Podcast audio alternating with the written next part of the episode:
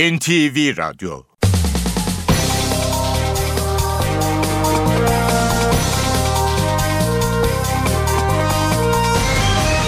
İşe Giderken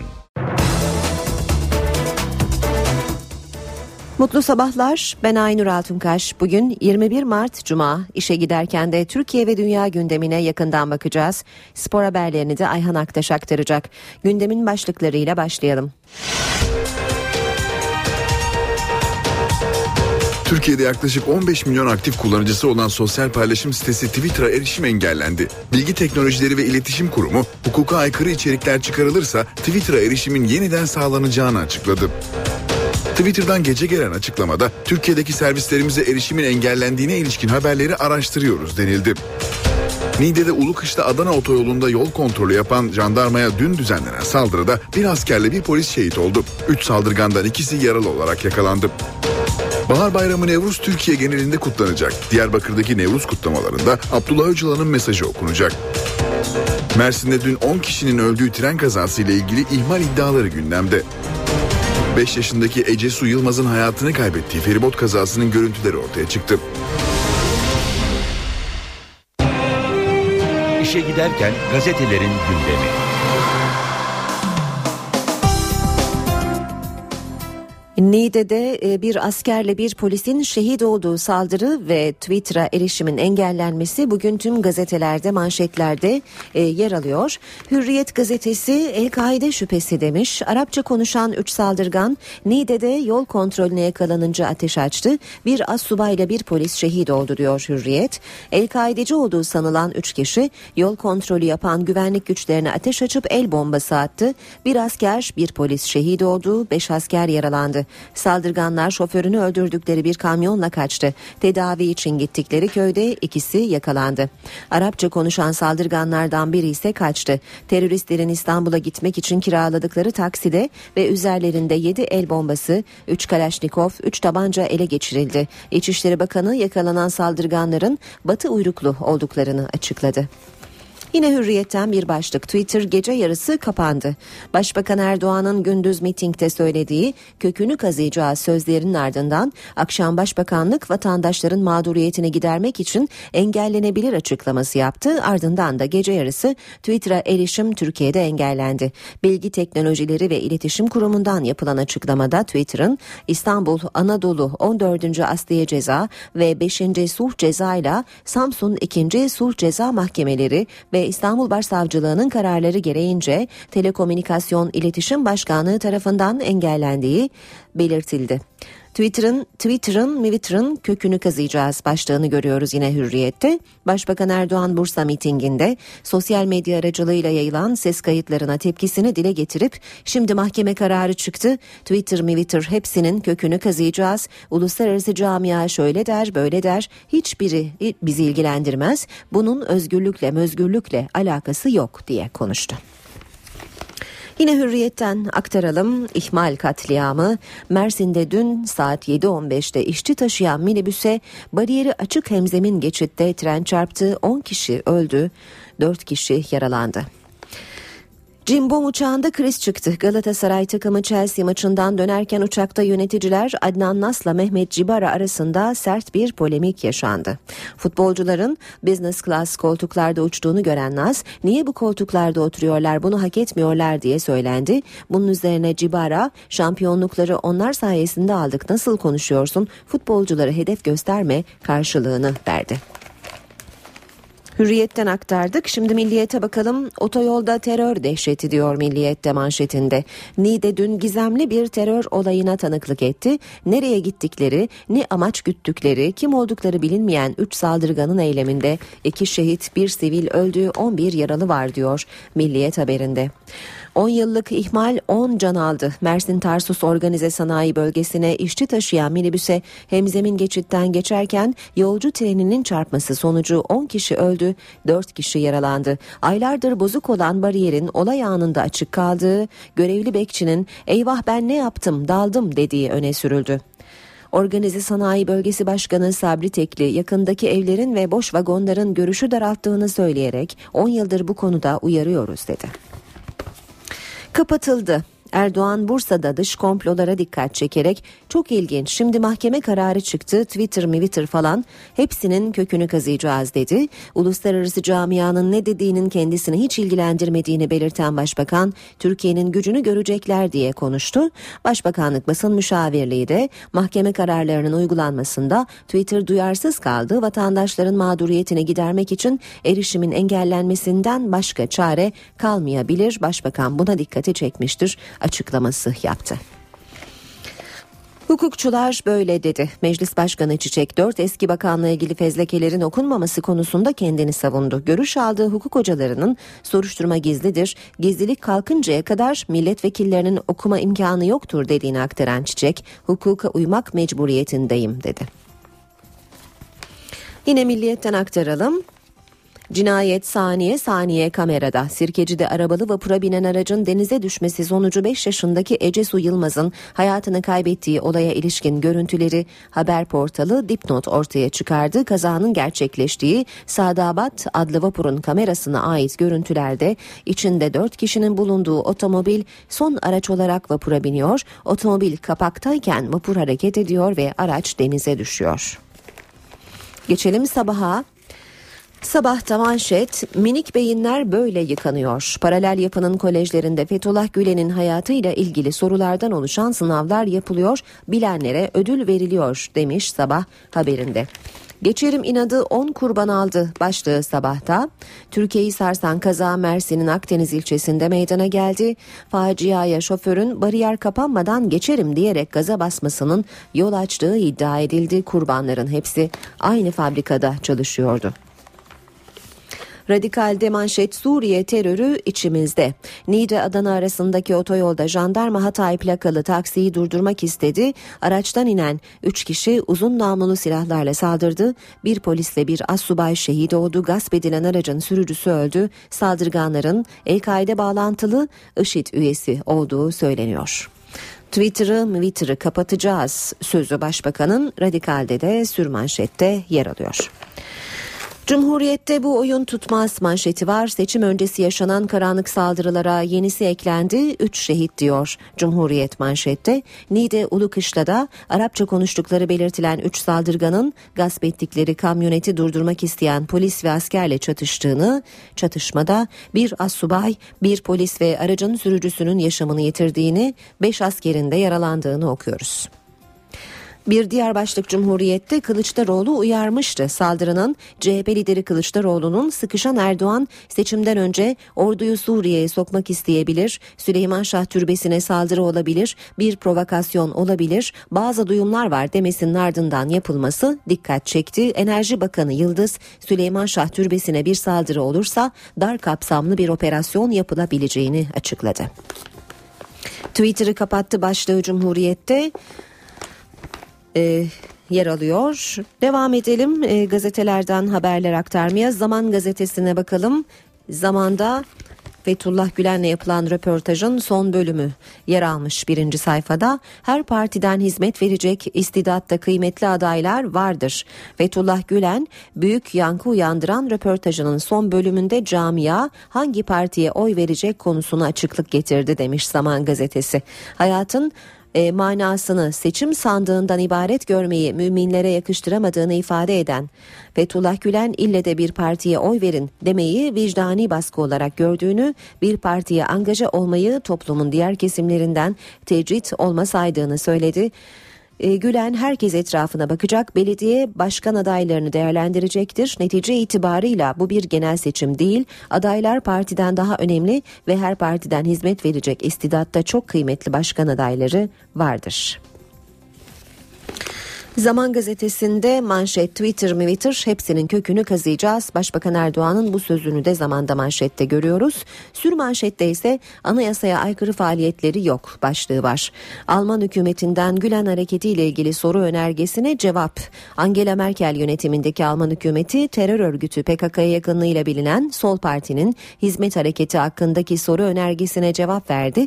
Hareket hakkında özgürlükçü demokratik anayasal düzene karşı olduğuna dair herhangi herhangi bir gösterge yok ifadesini kullandı diyor Zaman Gazetesi.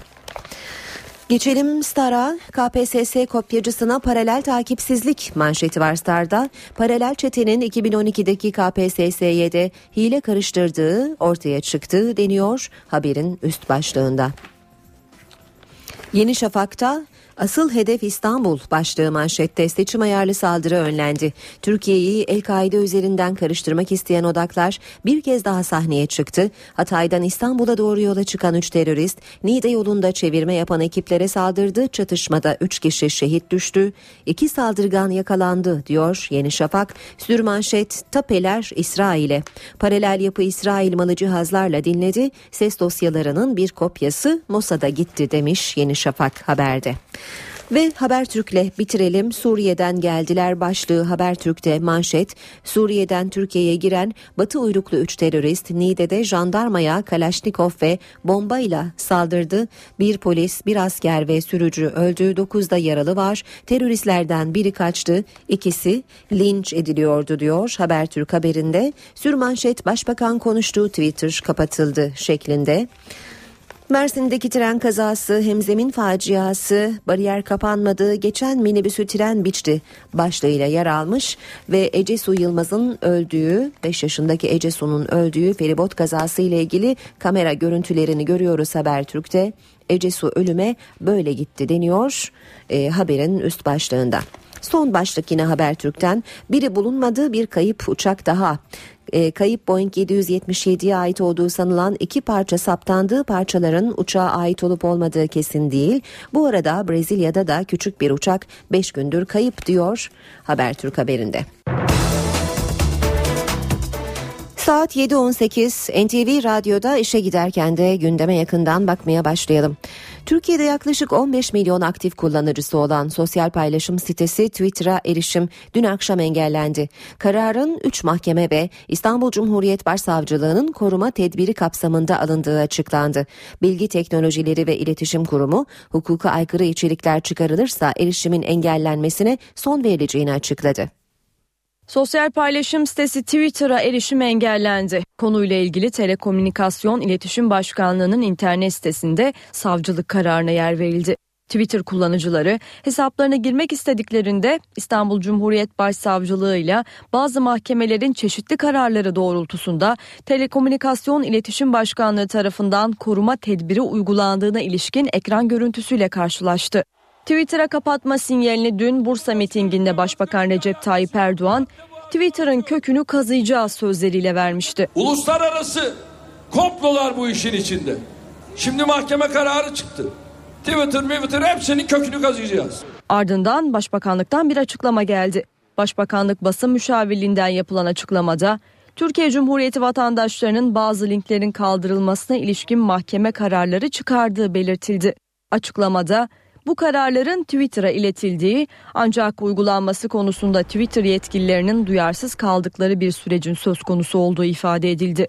Mahkeme kararlarını umursamama, hukukun gereğini yerine getirmeme biçimindeki bu tutumda bir değişiklik gözlenmemesi halinde Twitter'a erişimin engellenmesinden başka çare kalmayacaktır denildi. Bu açıklamadan kısa süre sonra da Twitter'a erişim engeli getirildi. Engelleme öncesinde Twitter'la irtibata geçildiği ve mahkeme kararlarının iletilerek uygulanmasının istendiği ancak Twitter yetkililerinin bu talebi yerine getirmemesi üzerine erişimin engellenmesi kararlarının yürürlüğe konulduğu öğrenildi. Peki bundan sonra ne olacak? Yetkililerden alınan bilgiye göre erişim engelinin kalkması için Twitter'ın öncelikle erişim engellemeye yönelik mahkeme kararlarına yol açan içerikleri kaldırması gerekiyor. Twitter bu içerikleri yayınlayan hesaplara Türkiye içinden erişimin engellenmesi yoluna gidebilir. Türkiye Twitter'ı en çok kullanan ülkelerin başında geliyordu. Twitter'a erişimin engellenmesinin ardından Twitter'dan bir açıklama geldi. Şirket sözcüsü, Türkiye'deki servislerimize erişimin engellendiğine ilişkin haberleri araştırıyoruz dedi. Twitter'ın merkezine bağlı bir hesaptan Türkiye'deki kullanıcıların cep telefonlarındaki kısa mesaj özelliklerini kullanarak tweet gönderebilecekleri belirtildi.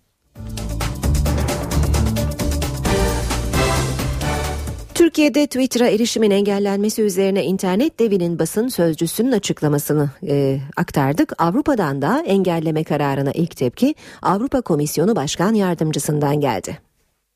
Türkiye'de Twitter'a erişimin 3 mahkeme ve bir savcılık kararı ile engellenmesinin ardından mikroblog devinden gayri resmi bir açıklama geldi.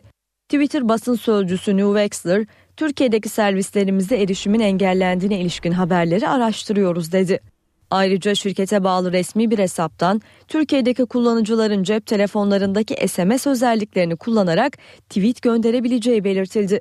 Engelleme haberi Twitter'da da geniş yankı buldu.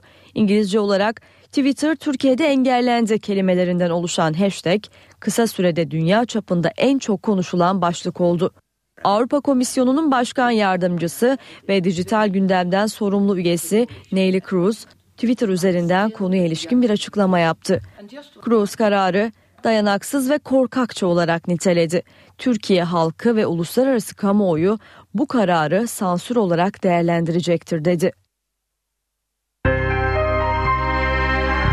İşe giderken Niğde'de Ulukışla Adana otoyolunda dün yol kontrolü yapan jandarmaya ateş açıldı. Saldırıda bir askerle bir polis şehit oldu. Aracı gasp edilen bir kişi de hayatını kaybetti. 8 kişiyi de yaralayan 3 saldırgandan ikisi yaralı olarak yakalandı. Jandarmanın yol kontrolünde çatışma çıktı. İki asker şehit oldu, bir sürücü yaşamını yitirdi. 7 asker 8 kişi de yaralandı. Jandarma timleri Ulukışla Adana otoyolunun Gederli mevkiinde yol kontrolü yapıyordu. Bir yolcu otobüsünün arkasından gelen taksiden jandarmaya ateş açıldı. İki askerle yolcu otobüsündeki bir kişi yaralandı. Jandarma bunu kesmiş kontrol ediyor. Araçları durduruyor bizi de durdurdu. O ara zaten patladı. Patır patır makina tüfek gibi sesle. Ben çocuğumla eşimi yatırdım yere. Arkadaki arkadaş merak etti kalkınca sırtından buradan vuruldu. Hatay'dan kiraladıkları taksiyle Ankara'ya gittikleri belirlenen saldırganlar çatışma çıkınca taksiden inerek aynı noktada bekleyen kamyonete yöneldi. Sürücüyü öldüren 3 saldırgan gasp ettikleri kamyonetle kaçtı. Saldırganlar Eminli köyü yakınlarında kendilerini durdurmak isteyen trafik polisini de ateş açarak öldürdü. Bölgeye giden jandarma ile saldırganlar arasında çatışma çıktı. Bir asker şehit oldu, 5 asker de yaralandı. Çatışmanın ardından saldırganlardan ikisi araçtan inerek kaçmaya başladı. Köydeki sağlık ocağına girmeye çalışan iki saldırgan yaralı olarak yakalandı. Ormanlık alana kaçan üçüncü saldırgansı aranıyor. Saldırganların üzerinde ve gasp ettikleri kamyonette 3 Kalaşnikov, 3 tabanca, 7 el bombası, telsiz ve batarya bulundu. İçişleri Bakanı Efkan Ala, Ulukışla'daki saldırıyı gerçekleştirenlerin Batı uyruklu olduğunu söyledi. Devletin zirvesinde de saldırıya tepki var. Ulukışla ilçesinde jandarma ve polisimize alçakça bir terör eylemi yapıldı. Devletin zirvesi Niğde'nin Ulukışla ilçesinde gerçekleştirilen saldırıyı kınadı. Cumhurbaşkanı Abdullah Gül saldırıda şehit olan 3 kişinin ailesini telefonla arayarak başsağlığı dileklerini iletti. Hükümete göre saldırı dış kaynaklı ve seçim güvenliğini hedef alıyor. Yabancı uyruklu bunlar yakalanan ikisi e, yaralı olarak yakalandılar. Bu uyruklarını tabi batı ülkelerinden uyruklu uyrukları ama e, kendi ülkeleriyle teyit halindeyiz. Teyit ettikten sonra kamuoyuna hangi ülkeden olduklarını açıklarız. Saldırı MHP lideri Devlet Bahçeli'nin de gündemindeydi. Bahçeli hükümete çağrıda bulundu. Olayların son günlerde gelişmesi dikkat çekicidir. İktidara düşen sorumluluk çerçevesinde yakalanmış olanların kimler olduğu, ne maksatla yapıldığına yönelik kamuoyuna bilgilendirmelerinde yarar vardır. Niğde'deki 3 saldırganın El-Kaide bağlantılı oldukları ve Esad rejimiyle işbirliği içinde Nevruz ve seçim mitinglerinde provokasyon amaçlı Türkiye'ye girdikleri belirtiliyor. Edinilen bilgilere göre 3 saldırgan Hatay sınırına yakın Atmehe bölgesinden Türkiye'ye girdi. Türkçe konuşmayan saldırganın Hataylı bir tercüman aracılığıyla bir taksi şoförüyle anlaşarak İstanbul'a gitmek üzere yola çıktığı tespit edildi. 3 teröristin El-Kaide ile bağlantılı Irak Şam İslam Devleti örgütü militanlarının tarafından olduğu ve Avrupa ülkelerinden El-Kaide için savaşmaya Suriye'ye gittikleri anlaşıldı. Mersin'de dün sabah işçileri taşıyan servis minibüsüne hemzemin geçitte tren çarptı. Minibüste bulunan 10 işçi hayatını kaybetti. Yine ihmal iddiaları gündemde. Cenazeler bugün toprağa verilecek. Mersin'de hemzemin geçit kazası faciayla sonuçlandı. Trenle çarpışan servis aracındaki 10 işçi yaşamını yitirdi. Kaza Mersin Tarsus Demiryolu arasındaki Taşkent durağı yakınlarında meydana geldi. Organize sanayi bölgesindeki bir fabrikanın işçilerini taşıyan servis minibüsüne Emzemin geçitte Mersin Adana seferini yapan yolcu treni çarptı. Trenin altında sürüklenen minibüs ikiye ayrıldı. Kazada minibüste bulunan 10 işçi hayatını kaybetti. 4 kişi yaralandı. Kazadan sonra ekipler kimlik tespiti için yoğun çaba harcadı. Mine'yi yazdım. Olayın ardından ihmal iddiaları ortaya atıldı. Trenin geçişi sırasında hemzemin geçidin bariyerlerinin indirilmediği öne sürüldü. İhmal iddiaları ile ilgili açıklama yapan Devlet Demiryolları, minibüsün geçitte görevli bekçiye rağmen dikkatsiz bir şekilde trenin önüne çıktığını bildirdi. Kaza nedeniyle Mersin-Tarsus arası demiryolu ulaşıma kapandı. İşe giderken Bugün Nevruz, Cumhurbaşkanı Abdullah Gül Nevruz mesajında birlik ve beraberlik vurgusu yaptı. Kutlamaların omuz omuza el ele gerçekleştirilmesi gerektiğini vurgulayan Gül, herkesin heyecanlara kapılmadan sağduyu içinde hareket etmesi ve ülkedeki barış ve huzur ortamına katkı sağlaması gerekir dedi. PKK'nın eylemsizlik kararı bugün birinci yılını dolduruyor. Öcalan'ın bu yılki Nevruz kutlamalarında vereceği mesaj merak konusu. Mesajı HDP İstanbul Büyükşehir Belediye Başkan Adayı Sırrı Süreyya Önder ve BDP Grup Başkan Vekili Pervin Buldan okuyacak. Çözüm süreci MİT Müsteşarı Hakan Fidan'ın Abdullah Öcalan'la İmralı'da yaptığı görüşmelerle başladı. İlk somut adım 3 Ocak 2013'te atıldı. Mardin Bağımsız Milletvekili Ahmet Türk ile BDP Batman Milletvekili Ayla Akatata İmralı Adası'na gitti. Daha sonra BDP ve HDP'li vekillerden oluşan heyetler İmralı'ya onun üzerinde ziyaret gerçekleştirdi. 21 Mart 2013 süreçte bir dönüm noktasıydı. Özgürce ve kardeşçe bir Abdullah Öcalan, Diyarbakır'daki Nevruz kutlamalarına gönderdiği mesajda örgütün önce ateşkes ilan etmesini ardından da silahlı güçleri Türkiye dışına çıkarmasını istedi. Murat Karayılan, silahlı güçlerin 8 Mayıs 2013 tarihinden itibaren Türkiye topraklarını terk ederek Irak'taki örgüt kamplarına döneceğini açıkladı.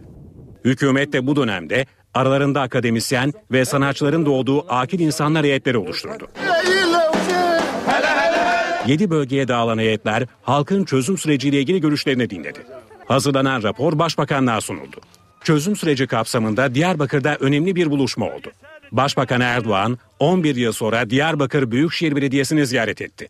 Irak Kürdistan Bölgesi Başkanı Mesut Barzani, Kürt sanatçı Şivan Perver ve İbrahim Tatlıses de bu iki günlük ziyarete eşlik etti.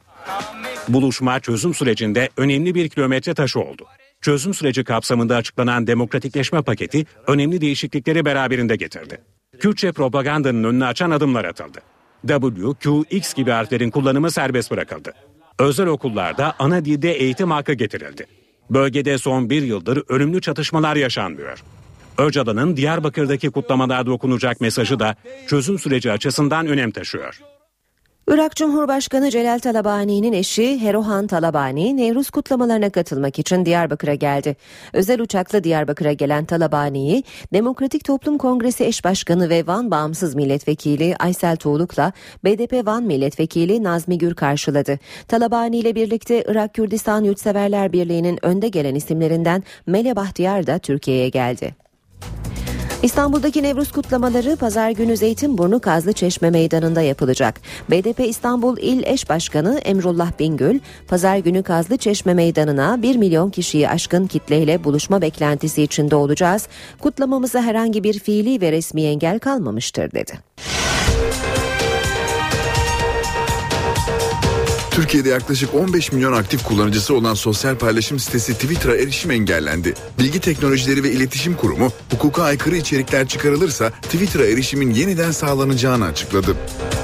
Twitter'dan gece gelen açıklamada Türkiye'deki servislerimize erişimin engellendiğine ilişkin haberleri araştırıyoruz denildi.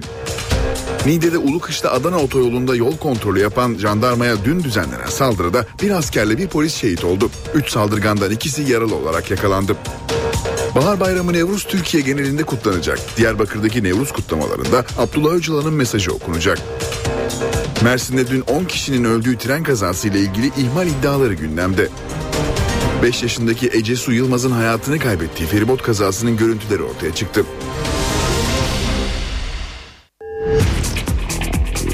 Spor haberleri başlıyor.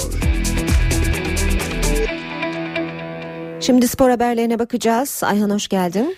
Hoş bulduk. Günaydın Aynur. E, Profesyonel Futbol Disiplin Kurulu'nun açıklayacağı kararları dün bekliyorduk. Açıklandı. Yanı Evet. sıra Süper Lig'de de heyecan devam edecek bu hafta sonu oynanacak maçlarla değil mi? Evet dediğin gibi dün kurulun yaptığı açıklama sonrası bugün başlayacak 26. haftada kimin kiminle karşılaşacağı değil de e, PFDK kararları sonrası e, yasaklı daha doğrusu seyircisiz e, oynanacak maç sayısının fazla olması dikkat çekiyor.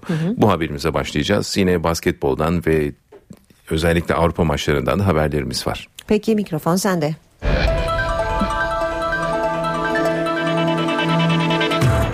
Spor Toto Süper Lig'de bu hafta 4 karşılaşma kadın ve çocuklar önünde oynanacak. Profesyonel Futbol Disiplin Kurulu 4 takıma seyircisiz oynama cezası verdi.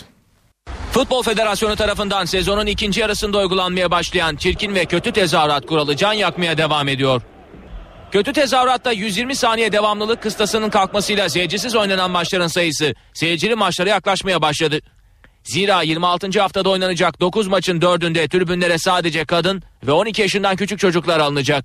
Tahkim kurulunun son toplantısında Bursa Spor ve Beşiktaş'ın birer maçlık cezaları onandı. Profesyonel Futbol Disiplin Kurulu da kötü ve çirkin tezahürat nedeniyle Trabzonspor, Bursaspor, Kayserispor ve Gaziantepspor'a birer maç seyircisiz oynama cezası verdi. Bu durumda Trabzonspor, Kasımpaşa, Beşiktaş, Akhisar Belediyespor, Gaziantepspor, Fenerbahçe ve Bursaspor, Torku Konyaspor maçlarını sadece kadın ve 12 yaşından küçük çocuklar seyredebilecek.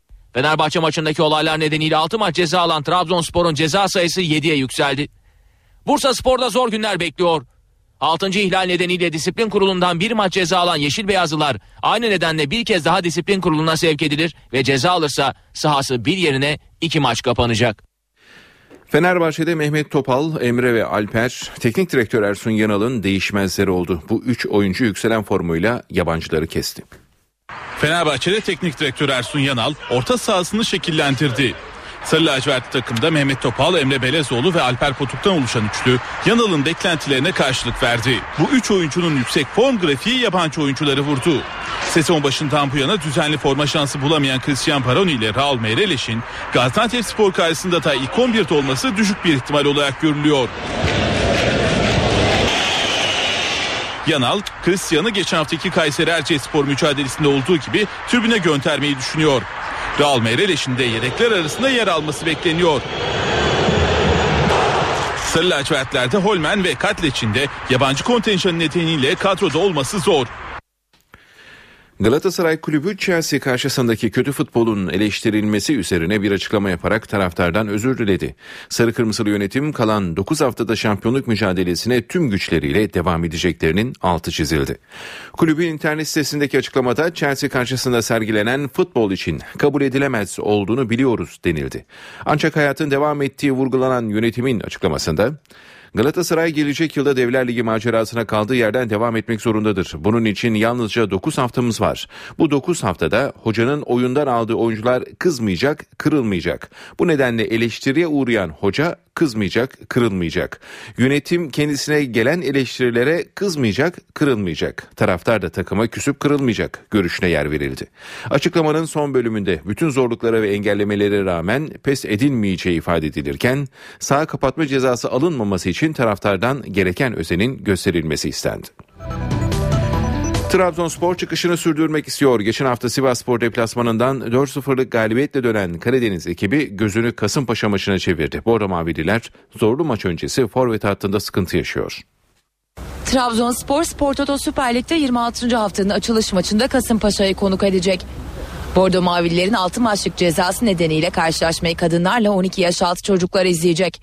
Ligde geçen hafta Sivas Spor deplasmanından 4-0'lık skorla dönen Bordo Maviller Kasımpaşa'yı yenerek hem çıkışını sürdürmek hem de ligde 4. sıradaki yerini korumak istiyor.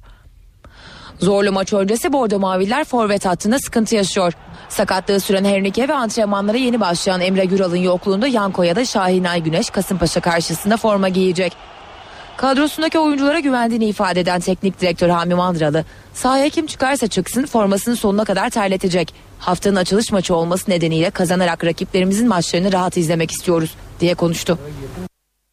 Spor Toto Süper Lig'de 26. hafta bugün oynanacak. Trabzonspor Kasımpaşa maçıyla başlayacak haftanın programını hemen aktaralım. Bu akşamki açılış maçı saat 20'de Trabzonspor Kasımpaşa'yı konuk edecek. 22 Mart Cumartesi günü programında 4 maç var. İlk karşılaşma saat 13.30'da Çaykur Rizespor Eskişehir Spor'la kendi evinde karşı karşıya gelecek ardından saat 16'da Bursa Spor Torku Konya Spor'la saat 19'daki mücadelelerde de Medikal Park Antalya Spor Karabük Spor'la Galatasaray'da Kayseri Spor'la karşı karşıya geliyor.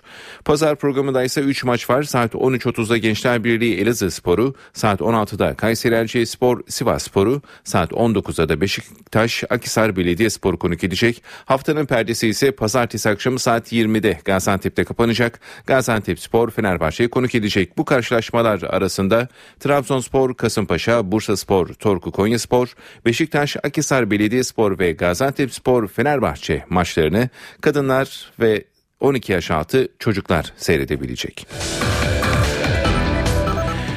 Manchester United'ın Olympiakos'u elemesi Türkiye'ye yaradı. 2015-2016 sezonunda lig şampiyonunun Şampiyonlar Ligi'ne doğrudan katılımı kesinleşti. Avrupa kupalarına katılımı belirleyen UEFA sıralamasında 11. basamakta bulunan Türkiye'yi en yakından takip eden ülke Yunanistan'ın son temsilcisi Olympiakos, Manchester United'a elendi. Böylece Türkiye'nin bu sezonu ilk 12'de bitirmesi kesinleşti. Bu basamak ülke şampiyonunu doğrudan Şampiyonlar Ligi'ne göndermenin eşiği. Türkiye bu sezonu 12. sırada tamamlayarak 2014-2015 sezonunda ligi şampiyon bitirecek takımı 2015-2016 sezonunda Şampiyonlar Ligi'ne doğrudan göndermeyi garantilemiş oldu.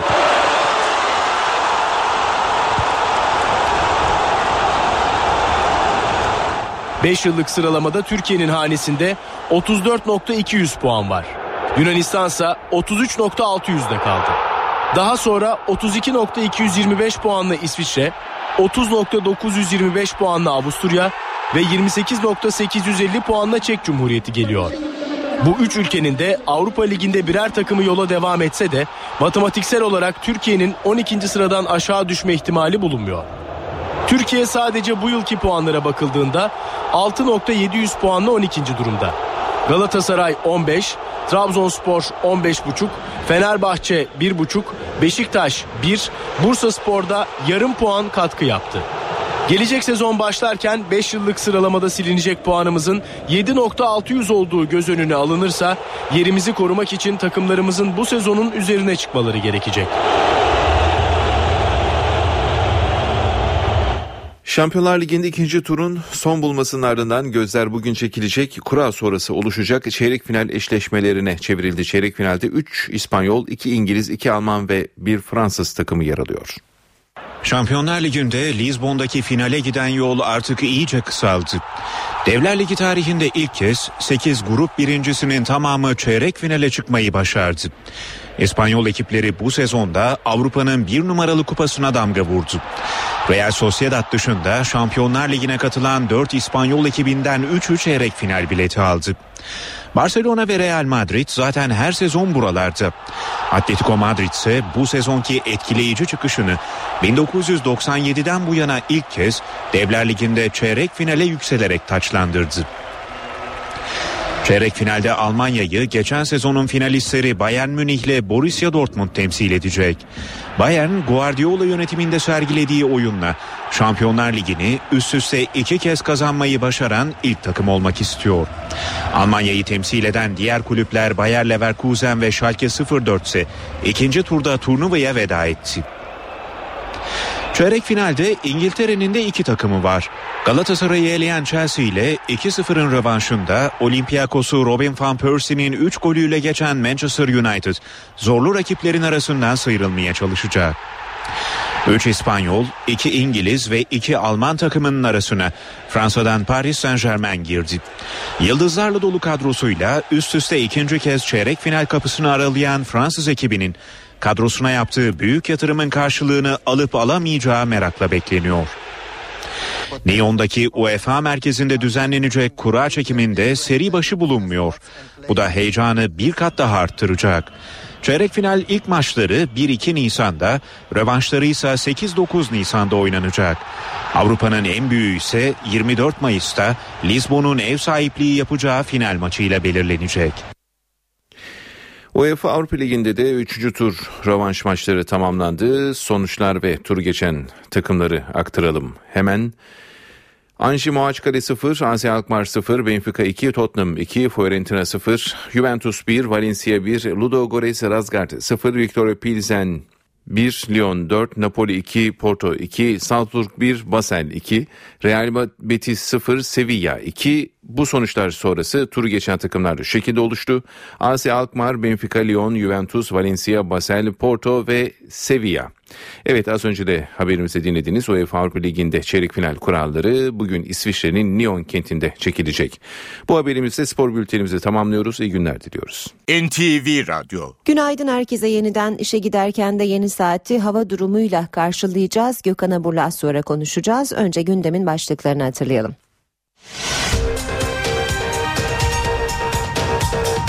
Türkiye'de yaklaşık 15 milyon aktif kullanıcısı olan sosyal paylaşım sitesi Twitter'a erişim engellendi. Bilgi Teknolojileri ve İletişim Kurumu hukuka aykırı içerikler çıkarılırsa Twitter'a erişimin yeniden sağlanacağını açıkladı. Twitter'dan gece gelen açıklamada Türkiye'deki servislerimize erişimin engellendiğine ilişkin haberleri araştırıyoruz denildi. Niğde'de Ulukış'ta Adana otoyolunda yol kontrolü yapan jandarmaya dün düzenlenen saldırıda bir askerle bir polis şehit oldu. Üç saldırgandan ikisi yaralı olarak yakalandı. Bahar Bayramı Nevruz Türkiye genelinde kutlanacak. Diyarbakır'daki Nevruz kutlamalarında Abdullah Öcalan'ın mesajı okunacak. Mersin'de dün 10 kişinin öldüğü tren kazası ile ilgili ihmal iddiaları gündemde. 5 yaşındaki Ece Su Yılmaz'ın hayatını kaybettiği feribot kazasının görüntüleri ortaya çıktı. Gökhan Abur'la beraberiz. Gökhan Abur hoş geldiniz. Merhaba hoş bulduk günaydın. Dün baharın ilk günüydü. Bugün de bahar bayramı Nevruz. Ee, Evet. Baharı özledik. Aslında bu, bu sene çok kışı da yaşamadık ama yine de ilkbaharın havası da başka değil mi? Evet evet başka yani o sisiyle, pusuyla, çiğiyle, kırayısıyla. hafta serinliğiyle. sonu sabah serinliğiyle e, hafta sonu ülkenin tümünde bahar havası yaşanmaya devam edecek. Yağışlar etkisini kaybediyor. Bugün yalnızca şu an itibariyle Rize Artvin arasında çok hafif bir yağış geçişi var ki bu Artvin Ardahan arasında biraz daha hafif olarak devam ediyor.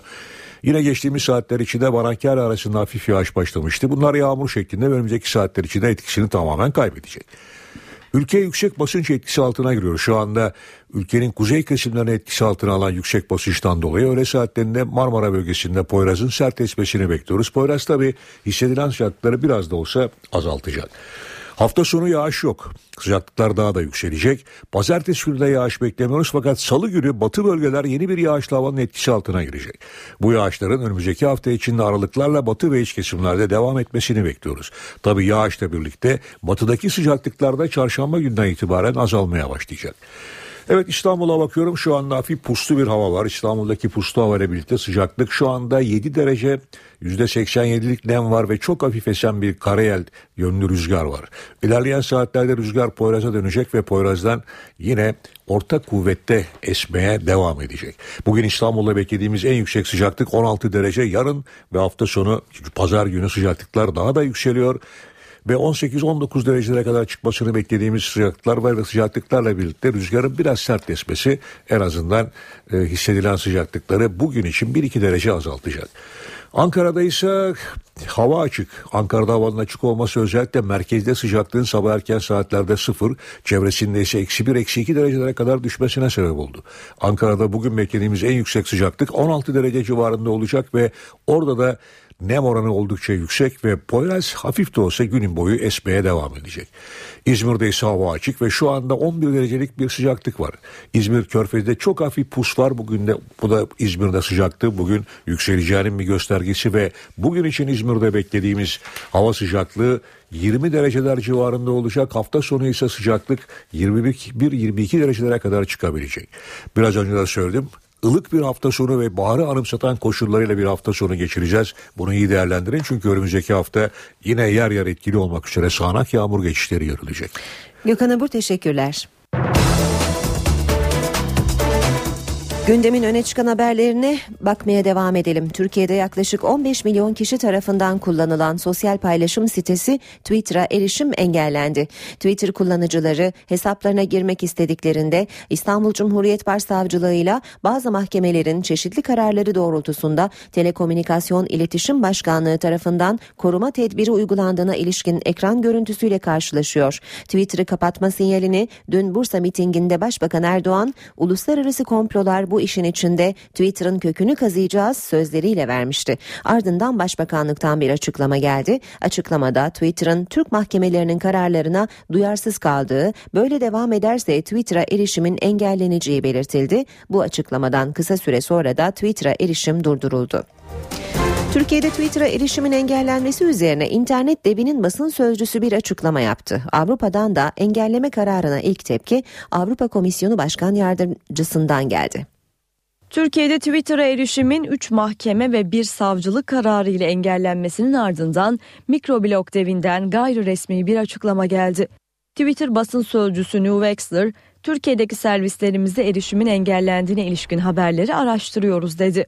Ayrıca şirkete bağlı resmi bir hesaptan Türkiye'deki kullanıcıların cep telefonlarındaki SMS özelliklerini kullanarak tweet gönderebileceği belirtildi. Engelleme haberi Twitter'da da geniş yankı buldu. İngilizce olarak Twitter Türkiye'de engellendi kelimelerinden oluşan hashtag kısa sürede dünya çapında en çok konuşulan başlık oldu. Avrupa Komisyonu'nun başkan yardımcısı ve dijital gündemden sorumlu üyesi Neil Cruz Twitter üzerinden konuya ilişkin bir açıklama yaptı.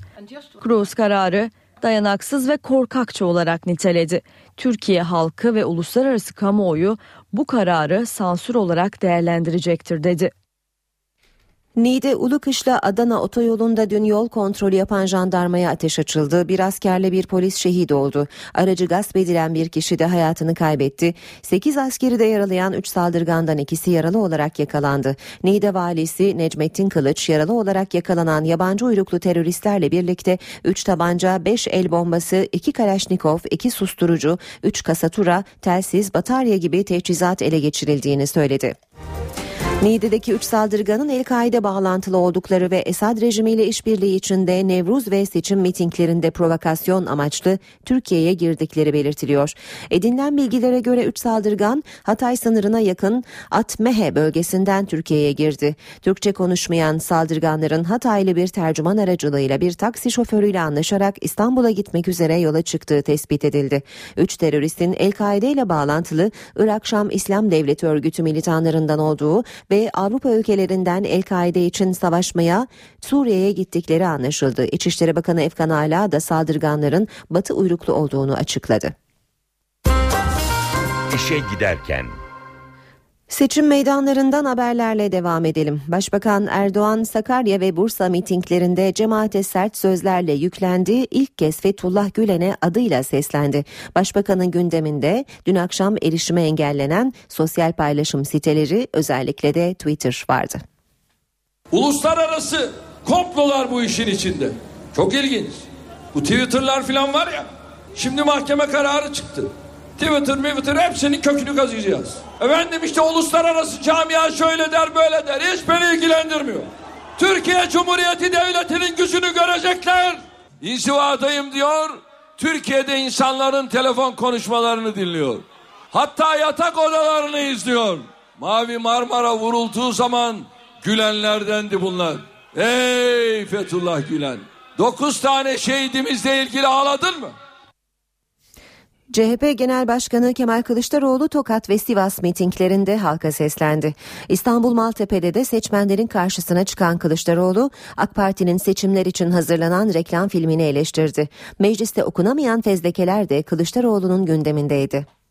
Dört bakanın fezlekesi geldi. Dedik ki bu fezlekeleri açıklayın arkadaş. Ne var içinde? Milletvekili el kaldıracak. Neye göre el kaldıracak? Soruşturma açılsın mı açılmasın mı? E peki olayı bilmeden nasıl soruşturma açılsın diyecek? İstedikleri kadar gizlesinler. Bütün bu kirlilikleri açıklayacağız. Kırkpınar güreşlerinde Edirne'deydim. Şeref tribünün önünden bayrak geçerken dört AKP'li ayağa kalkmadı. Şimdi reklamlarda Türk bayrağını kullanıyor. O bayrak 76 milyon yurttaşın bayrağıdır. Senin babanın bayrağı değildir o. İşine gelince kullanacaksın, işine gelince ayağa kalkmayacaksın. MHP lideri Devlet Bahçeli ise başkentteydi. Polatlı'da halkla buluştu. Onun da gündeminde 17 Aralık soruşturması ve 4 eski bakan hakkında hazırlanan fezlekeler vardı. Ama en sert eleştirisi Ankara'da partilileri Bozkurt işaretiyle selamlayan CHP liderine yönelikti. Ülkücülerin harman olduğu yerden geçerken de böyle yaparak sizi aldatacaklarını mı zannediyorlar? Bu gafillere dersi vereceksiniz. Fezlekeleri saklıyorsunuz ama biz size milli irade olarak oy verdik. Bunun sebebini bize anlatmalısınız. Yoksa ne AKP'de eser kalır ne Recep Tayyip Erdoğan'ın izi kalır. 30 Mart akşamında ve ondan iki gün sonra Adalet ve Kalkınma Partisi'ne bu millet diyecektir ki Recep Ağa sana bir Nisan şakası yaptık. Hadi güle güle diyecek. Şırnak'ta Nevruz kutlamalarına katılan Selahattin Demirtaş provokasyonlara karşı dikkatli olun çağrısı yaptı. BDP eş başkanı sivil araçlara ve esnafa zarar veren anlayışı kabul etmiyoruz dedi. Burada Şırnak esnafının da dertli olduğunu biliyorum. Şırnak işverenlerinin de dertli olduğunu biliyorum.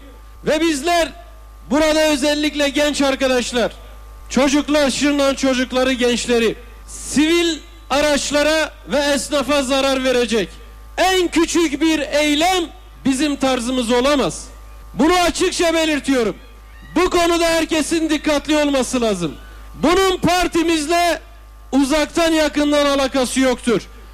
Bizim esnaflara, yoldan geçen araçlara şuraya buraya zarar verecek en küçük bir yaklaşımımız olamaz.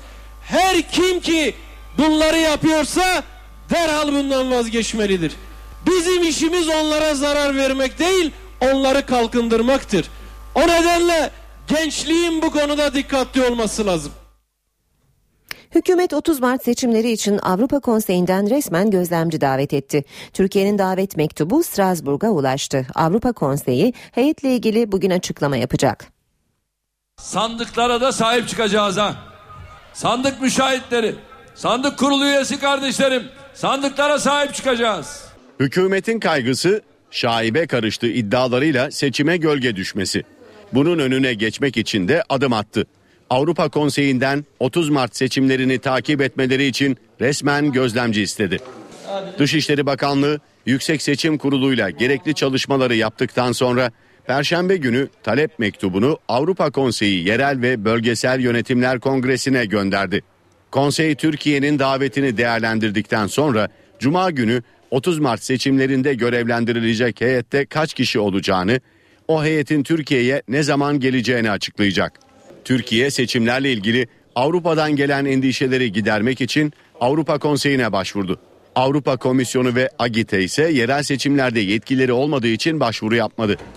Avrupa Birliği Dışişleri Yüksek Temsilcisi Catherine Ashton da Türkiye'ye gözlemci gönderilsin diyerek mektup yazan Avrupa Parlamentosu milletvekillerine benzer bir cevap verdi. NTV'nin edindiği bilgilere göre Ashton mektubunda Avrupa Komisyonu gözlemcileri genellikle parlamento ve başkanlık seçimlerinde görev alır. İstisnai durumlarda da gözlemci gönderebilmek için o ülkeden talep gelmesi gerekir yanıtını verdi. İşe giderken İstanbul Sirkeci'de 5 yaşındaki Ece Su Yılmaz'ın hayatını kaybettiği feribot kazasının görüntüleri ortaya çıktı. Kaptanla iki personelin serbest bırakılmasına savcının yaptığı itiraz da reddedildi. Arka tekerleklerim boşa düştü. Gidemedim ileriye zaten daha fazla. Zaten 3 saniyede suya gömüldük ben. 5 yaşındaki Ece Su'nun annesi Ebru Yılmaz kızının ölümüyle sonuçlanan kazayı böyle anlatmıştı. O kazanın görüntüleri ortaya çıktı. Feribotta bulunan kameranın çektiği görüntülerde tüm araçların feribota sorunsuz bir şekilde bindiği görülüyor. Feribot hareket ettikten kısa bir süre sonra da Ece Su Yılmaz ve ailesinin içinde bulunduğu araç kameranın görüş açısına giriyor. Kapağın üstünde kalan araç bir süre bekliyor. Geminin iskeleden tamamen ayrılmasının ardından da araç geriye doğru kaymaya başlıyor ve denize düşüyor. Durumun fark edilmesi üzerine can simitleri atılıyor. Ece Su dışındaki herkes kurtuluyor. Kazayla ilgili soruşturma ise sürüyor. Kaptanla iki personelin serbest bırakılması savcının yaptığı itiraz reddedildi. Şüpheliler taksirle adam öldürme suçlamasıyla çıkarıldıkları mahkeme tarafından serbest bırakılmışlardı. Benzin ve motorinin litre fiyatı 7 ile 15 kuruş arasında ucuzlayacak. Enerji Piyasası Düzenleme Kurumu akaryakıtta tavan fiyat kararı aldı. Resmi gazetede yayımlandıktan sonra yürürlüğe girecek olan kararla benzin ve motorinde dağıtıcı ve bayi paylarının toplamı litrede 37 kuruş olarak belirlendi. Halen motorinin litresinde 52 kuruş olan dağıtıcı ve bayi paylarındaki 15 kuruşluk indirim tüketiciye yansıyacak. Benzinde ise dağıtıcı ve bayi payı 44 kuruştan 37 kuruşa iner ederken 7 kuruşluk fark indirim olarak tüketiciye yansıyacak. Karar yasa gereği 2 ay geçerli olacak. NTV Radyo Saat 8.22 başkente gidiyoruz. Şimdi karşımızda Miray Aktağ Uluç var. Miray günaydın. Günaydın Aynur. Ee, başta Twitter'a erişimin engellenmesi olmak üzere başkent yine yoğun bir güne hazırlanıyor. Neler söyleyeceksin bize? Evet başkent yoğun bir gündeme hazırlanıyor. Çünkü Türkiye'de yaklaşık 15 milyon kişi tarafından kullanılan sosyal paylaşım sitesi Twitter'a erişim dün gece itibariyle engellendi. Bu yüzden bugün Ankara'nın gündeminde bu başlık olacak. Hem liderlere bu konu sorulacak e, ve onların da miting meydanlarından buna ilişkin değerlendirmeler yapmasını bekliyoruz. Twitter'a girmek isteyenler dün akşam saatlerinde saat 23'ten itibaren Telekomünikasyon İletişim Başkanlığı'nın İstanbul Cumhuriyet Başsavcılığı'nın koruma tedbiri uygulanmaktadır mesajıyla karşılaştılar. Aslında Twitter'ın kapatılma sinyalini dün Bursa mitinginde Başbakan Recep Tayyip Erdoğan vermişti ve Twitter'ın kökünü kazıyacağız demişti. Ardından Başbakanlıktan geç saatlerde gelen bir açıklama vardı dün. Twitter yetkililerinin duyarsız kaldıkları bir sürecin söz konusu olduğu ifade edilmişti ve Twitter'a erişimin engellenmesinden başka çare kalmayacaktır ifadelerine yer verilmişti o açıklamada. O açıklamadan kısa bir süre sonra da Twitter'a erişim engellendi. Şunu hatırlatmakta fayda var. 8 yıl önce 21 Mart'ta yani bugün ilk tweet'in atıldığı günde o yüzden zamanlamanın da manidar olduğunu söyleyebiliriz. Türkiye Twitter'ı en çok kullanan ülkelerin başında geliyordu. Bugün bu yüzden hem muhalefet hem iktidarın gündeminde bu konu olacak. Evet. Bugün aynı zamanda Nevruz, Nevruz yurt genelinde etkinliklerle kutlanacak ancak gözler özellikle Diyarbakır'daki kutlamalarda olacak. Çözüm süreciyle birlikte PKK'nın başlattığı ateşkes yarın bir yılını dolduruyor. Geçen yılki Nevruz'da Abdullah Öcalan'ın çağrısı üzerine örgüt silahlı militanlarını 8 Mayıs'tan itibaren Türkiye dışına çıkarma kararı almıştı. Öcalan'ın bundan bir yıl sonra Diyarbakır'da yine önemli mesajları olacak. Öcalan'ın sürece ilişkin değerlendirmelerini içeren mektubunu da bugün Diyarbakır'da okunmasını bekliyoruz. O yüzden Ankara'nın gözü Diyarbakır'da da olacak. Nevruz kutlamaları nedeniyle BDP eş genel başkanı Selahattin Demirtaş'ın da bugün Diyarbakır'da olması ve Nevruz kutlamalarında hazır bulunması bir konuşma yapması da bekleniyor. Liderler nerelerdeler hemen onları da hızlıca anlatalım. Başbakan önce memleketi Rize'de ardından Erzurum'da olacak. Cumhuriyet Halk Partisi Genel Başkanı Kemal Kılıçdaroğlu Gaziantep ve Adıyaman'dan halka seslenecek. Milliyetçi Hareket Partisi Genel Başkanı Devlet Bahçeli ise Kars ve Iğdır'da kürsüye çıkacak. Liderlerin gündeminde demiştik Twitter olacak onun yanı sıra Niğde'deki terör saldırısı Başbakanlıktan gelen açıklama Twitter'la ilgili yine yolsuzluk iddiaları ve dinleme kayıtları tapeler bugün yine seçim meydanlarından öne çıkan başlıklar olacak. Cumhurbaşkanı Abdullah Gül'ün programı ile bitirelim. Cumhurbaşkanı Gül bugün Çankaya Köşkü'nde Türk Eğitim Derneği heyetini kabul edecek ve bizler de gün boyunca bu başlıkları sizlere aktarmaya çalışacağız aynı. Teşekkürler Miray. Başkent gündemini Miray Aktağ Uluç'tan aldık. Ayşe teyze ne yapsın köşemiz var sırada. Profesör Güngör Uras bugün bize halkın tasarruf eğilimlerinden bahsedecek. Ayşe teyze ne yapsın? Güngör Uras, Ayşe teyze ekonomide olan biteni anlatıyor. Merhaba sayın dinleyenler, merhaba Ayşe Hanım teyze, merhaba Ali Rıza Bey amca. Halkın tasarruf eğilimi artacak yerde azalıyor. Şubat ayı sonu göstergelerine göre yılbaşından Şubat ayı sonuna kadar iki ayda halkın finansal araçlara bağlanan tasarrufları artmadı. Yüzde 1,62 oranında azaldı. bankalardaki Türk lirası mevduatta 2 ayda artış yok. Tam tersine %2'ye yakın azalma var. Halkın yatırım fonlarına yönlendirdiği birikimlerde de azalma görülüyor. Bu azalma %5'e yakın. Hisse senedine bağlı tasarruflarda %11 oranında azalma var. Tasarrufa büyük katkı yapması beklenen bireysel emeklilik hesaplarındaki artış ise sadece %3 dolayında. Halkın tasarrufları döviz mevduatına yönelmiş durumda. İlk iki ayda döviz mevduatı hesaplarındaki döviz karşılığı 124 milyar dolardan 131 milyar dolara yükseldi. %6 oranında arttı. Halkımızın mevduat, bono, tahvil, hisse senedi, fon, bireysel emeklilik sistemi gibi değişik finansal araçlara bağladıkları birikimleri milli gelirdeki ve ekonomideki büyüme kadar artmıyor. Halkın birikimlerinin dolar olarak milli gelire oranı 2007 yılında %67 iken 2013 yılı sonunda %61'e geriledi. İşte bunun için ekonomi yönetimi ülkede tasarruf oranının arttırılmasına çalışıyor. Tasarruf oranı 2013 yılında %12,5 oldu. Bunun anlamı şudur.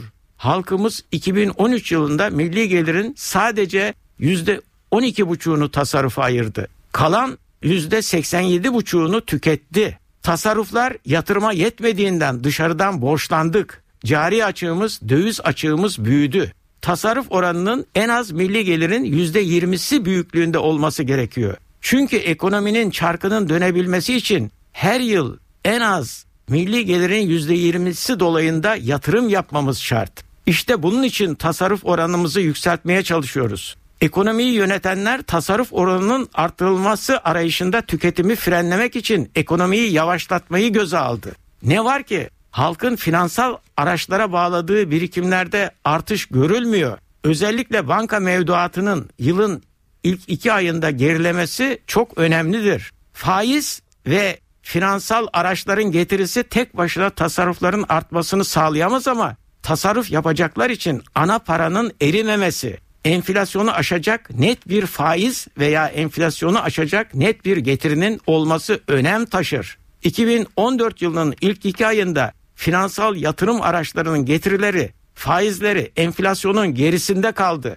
Bonoya, 3 ay vadeli mevduat hesabına verilen faiz, hisse senedi fonuna yatırılan birikimlerin getirileri enflasyona yenildi. İlk iki ayda fiyatı dalgalanmasına rağmen en fazla getiriyi altın, daha sonra döviz mevduat hesaplarındaki birikimler sağladı. Finansal araçların getirisinin düşüklüğü halkı biriktirmek yerine para harcamaya yöneltiyor. Birikimi olanlar ise birikimlerini konut yatırımlarına veya altına bağlıyor.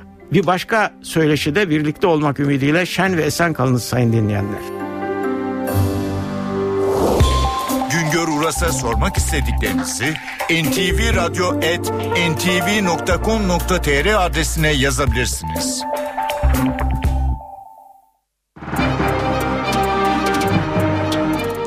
Piyasalara bakalım BIST 100 endeksi dün %0,34 oranında değer kaybetti 65.261 puandan kapandı. Bu sabah dolar 2.24 euro 3.09'dan işlem görüyor. Euro dolar 1.38 dolar yen 102 düzeyinde. Altının onsu 1332 dolar kapalı çarşıda külçe altının gramı 96 çeyrek altın 167 liradan satılıyor. Brent petrolün varili 106 dolar. Spor haberleri başlıyor.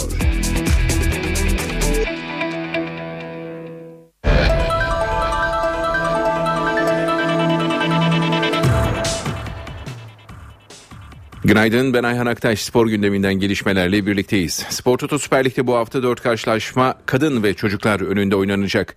Profesyonel Futbol Disiplin Kurulu 4 takıma seyircisiz oynama cezası verdi. Futbol Federasyonu tarafından sezonun ikinci yarısında uygulanmaya başlayan çirkin ve kötü tezahürat kuralı can yakmaya devam ediyor. Kötü tezahüratta 120 saniye devamlılık kıstasının kalkmasıyla seyircisiz oynanan maçların sayısı seyircili maçlara yaklaşmaya başladı. Zira 26. haftada oynanacak 9 maçın 4'ünde tribünlere sadece kadın ve 12 yaşından küçük çocuklar alınacak. Tahkim kurulunun son toplantısında Bursa Spor ve Beşiktaş'ın birer maçlık cezaları onandı. Profesyonel Futbol Disiplin Kurulu da kötü ve çirkin tezahürat nedeniyle Trabzonspor, Bursa Spor, Kayseri Spor ve Gaziantep Spor'a birer maç seyircisiz oynama cezası verdi. Bu durumda Trabzonspor, Kasımpaşa, Beşiktaş, Akhisar Belediyespor, Gaziantepspor, Fenerbahçe ve Bursa Spor, Torku Konya Spor maçlarını sadece kadın ve 12 yaşından küçük çocuklar seyredebilecek. Fenerbahçe maçındaki olaylar nedeniyle 6 maç ceza alan Trabzonspor'un ceza sayısı 7'ye yükseldi. Bursa Spor'da zor günler bekliyor. 6. ihlal nedeniyle disiplin kurulundan bir maç ceza alan Yeşil Beyazlılar aynı nedenle bir kez daha disiplin kuruluna sevk edilir ve ceza alırsa sahası bir yerine iki maç kapanacak. Spor Toto Süper Lig'de 26. hafta bugün oynanacak Trabzonspor Kasımpaşa maçıyla başlayacak. Hemen haftanın programını aktaralım. Bu akşamki maç saat 20'de başlayacak. Trabzonspor Kasımpaşa'yı konuk edecek. Cumartesi programında 3 maç var. Saat 13.30'da Çaykur Rizespor Eskişehir Sporu. Saat 16'da Bursa Spor Torku Konya Sporu. Saat 19'da Medikal Park Antalya Spor Karabük Spor ve yine aynı saatte Galatasaray Kayseri Erciyes Sporu konuk edecek. Pazar programında ise 3 maç yer alıyor. Saat 13.30'da Gençler Birliği Elazığ Spor'da Ankara'da karşı karşıya gelecek. Saat 16'da Kayseri Erciyes Spor Sivas Sporu konuk edecek. Günün son maçında ise saat 19'da Beşiktaş Akisar Belediyespor'la 26. hafta maçında karşı karşıya geliyor. Haftanın perdesi ise 24 Mart pazartesi akşamı kapanacak. Gaziantep'te saat 20'de başlayacak bu maç. Gaziantep Spor Fenerbahçe'yi konuk edecek. 26. hafta maç programında yer alan karşılaşmalardan Trabzonspor Kasımpaşa, Bursa Spor Torku Konya Spor, Beşiktaş Akisar Belediye Spor ve Gaziantep Spor Fenerbahçe maçlarını sadece kadınlarla 12 yaş altı çocuklar izleyebilecek. Beşiktaş Teknik Direktörü Slaven Bilic takımından memnun. Sezon başından bu yana gelişim gösterdiklerini ve iyi futbol oynadıklarını söyleyen Bilic yeni statla birlikte büyük başarıların geleceğini vurguladı. Beşiktaş Teknik Direktörü Slaven Bilic antrenman sonrası sohbet toplantısında basın mensuplarıyla bir araya geldi. Başkan Fikret Orman'ın Bilic'le devam edeceğiz sözleri hatırlatılan Hırvat teknik adam, başkanın olumlu ifadeleri beni mutlu ediyor. Burayı seviyorum ve benimsemiş haldeyim. Kalma isteğim çok fazla. Ama teknik direktörlerini sonuçlar belirler. Arkadaşlarımla birlikte burada kalma irademiz var şeklinde görüş belirtti. Takımın sürekli olarak gelişmesi için çalıştıklarını belirten Bilic gelecek adına umutlu konuştu. Takımın oyun biçiminden memnun olduğunu söyleyen Bilic, Beşiktaş olarak yenilmesi zor bir takım olduk. Sıkı ve sağlam duruyoruz. İyi pas yapıyoruz. Zaman istemiyorum. Kupa için 3 sene 5 sene bekleyelim demiyorum. Burası büyük bir kulüp ve hedeflerimiz başkanla aynı. Yeni statla birlikte büyük başarılara imza atacağımıza inanıyoruz. Bu kriter Türkiye'de kupalar kazanmak, Avrupa'da başarılı olmaktır, dedi. Üst üste gelen sakatlıklar nedeniyle yapılan eleştirileri de yanıtlayan Hırvat çalıştırıcı, takımda çok sakatlık olduğu görüşüne katılmıyorum. Sakatlıkların çoğu antrenman ve maçlardaki darbe nedeniyle oluyor. Üst düzey takımlarla karşılaştırıldığında onların yukarısında değiliz, hatta aşağısındayız, diye konuştu. Bilic Sivok'un sezonu kapattığını son haftalarda kadroda yer vermediği Fernandes'ten ise yararlanmayı düşündüğünü sözlerine ekledi. Şampiyonlar Ligi'nde ikinci turun son bulması, ikinci tur maçlarının son bulmasının ardından gözler bugün çekilecek kura sonrası oluşacak çeyrek final eşleşmelerine çevrildi. Çeyrek finalde 3 İspanyol, 2 İngiliz, 2 Alman ve 1 Fransız takımı yer alıyor. Şampiyonlar Ligi'nde Lizbon'daki finale giden yol artık iyice kısaldı. Devler Ligi tarihinde ilk kez 8 grup birincisinin tamamı çeyrek finale çıkmayı başardı. İspanyol ekipleri bu sezonda Avrupa'nın bir numaralı kupasına damga vurdu. Real Sociedad dışında Şampiyonlar Ligi'ne katılan 4 İspanyol ekibinden 3'ü çeyrek final bileti aldı. Barcelona ve Real Madrid zaten her sezon buralarda. Atletico Madrid ise bu sezonki etkileyici çıkışını 1997'den bu yana ilk kez Devler Ligi'nde çeyrek finale yükselerek taçlandırdı. Çeyrek finalde Almanya'yı geçen sezonun finalistleri Bayern Münih ile Borussia Dortmund temsil edecek. Bayern Guardiola yönetiminde sergilediği oyunla Şampiyonlar Ligi'ni üst üste iki kez kazanmayı başaran ilk takım olmak istiyor. Almanya'yı temsil eden diğer kulüpler Bayer Leverkusen ve Schalke 04 ise ikinci turda turnuvaya veda etti. Çeyrek finalde İngiltere'nin de iki takımı var. Galatasaray'ı eleyen Chelsea ile 2-0'ın rövanşında Olympiakos'u Robin van Persie'nin 3 golüyle geçen Manchester United zorlu rakiplerin arasından sıyrılmaya çalışacak.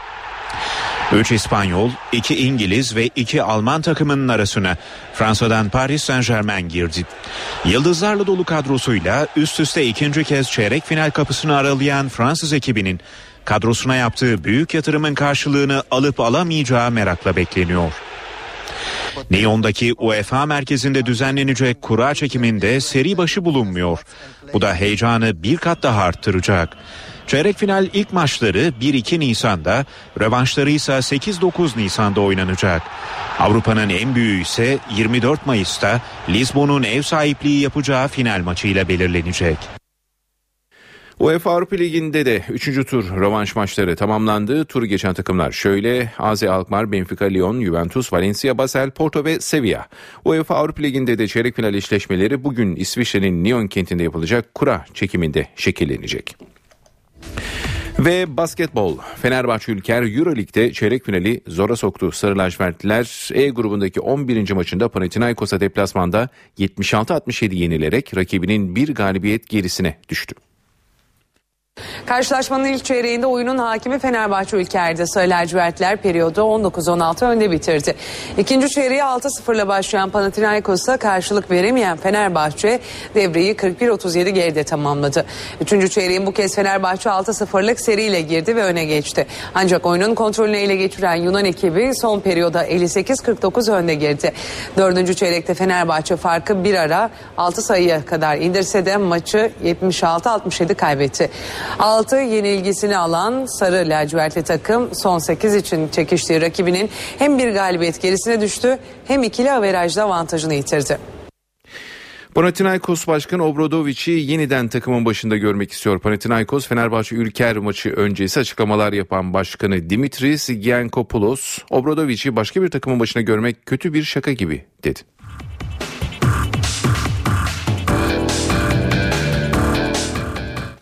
Panathinaikos Başkanı Dimitris Giannakopoulos 15 yılda 5 Euroleague 11 Yunanistan Ligi şampiyonluğu kazanan Jeliko Obradovic'i yeniden takımın başında görmek istiyor.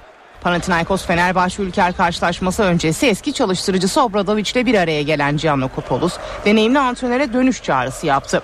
Obradovic'e açık bir mesaj veren Başkan Giannakopoulos, Panathinaikos'ta efsaneleşmiş Obradovic'i başka bir takımın başında görmek kötü bir şaka gibi. Birlikte amaçladıklarımızı gerçekleştirmek için Real Madrid'den daha fazla şampiyonluk kazanmak için en kısa zamanda evine geri dönmeli dedi. Obradovic ise Sarı Lacivertli kulübün resmi sitesinden yaptığı açıklamada maçın önemine dikkat çekerken Panathinaikos Başkanı'nın çağrısına yanıt vermedi. Sırp antrenör her iki takım da aynı galibiyet sayısına sahip ve kesinlikle çok önemli bir mücadele olacak. İlk karşılaşmadan önce de söylediğim gibi bu maç benim için elbette çok özel. Takımımı bu önemli karşılaşmada zafere ulaştırmak ve mücadeleyi kazanmak istiyorum diye konuştu. Euroleague'de Galatasaray Live Hospital kritik bir mücadeleye çıkacak. Lokomotiv Kuban galibiyetiyle gruptaki iddiasını sürdüren temsilcimiz Bayern Münih ile karşı karşıya gelecek. Saat 20'de başlayacak karşılaşma NTV Spor Smart'tan canlı yayınlanacak. Galatasaray Live Hospital Turkish Airlines Euroleague Top 16 turu F grubundaki 11. maçında Bayern Münih'i ağırlayacak. Geçen hafta Lokomotiv Kuban'ı mağlup ederek son 8 yolunda önemli bir adım atan temsilcimiz çok kritik bir mücadeleye daha çıkacak. Dördüncü sıra için Kuba'nın yanı sıra Bayern Münih'le de çekişen Galatasaray, Alman takımını kendi seyircisi önünde mağlup ederek önemli bir galibiyeti hedefliyor. 5 galibiyet ve 5 yenilgisi bulunan Bayern Münih 10. haftayı 4. sırada kapattı. İlk 4 için büyük bir mücadele veren Alman temsilcisinde Malcolm Delaney'in son haftadaki performansı dikkat çekti. Euroleague'de 14.3 sayı ortalamasıyla mücadele eden Delaney, geçen haftaki Real Madrid galibiyetinde 20 sayı 6 asistlik performansıyla haftanın en değerli oyuncusu ödülüne layık görüldü. Birleşik Amerikalı oyuncunun yanı sıra eski Galatasaraylı Nihat Cedovic de maç başına 11.6 sayı ortalamasıyla mücadele ediyor. Normal sezonda da Bayern Münih ile aynı grupta yer alan Galatasaray Live Hospital bu sezon rakibiyle oynadığı 3 maçın ikisini kazandı. Anadolu Efes Euroleague Top 16 turu 11. hafta maçında deplasmanda İtalyan temsilcisi Emporio Armani ile karşılaşacak. Mücadele saat 22'de başlayacak ve NTV Spor'la ntvspor.net'ten canlı yayınlanacak. Turkish Airlines Euroleague'de gruptan çıkma şansını geçtiğimiz hafta kaybeden Anadolu Efes deplasmanda Emporio Armani Milano ile karşı karşıya gelecek.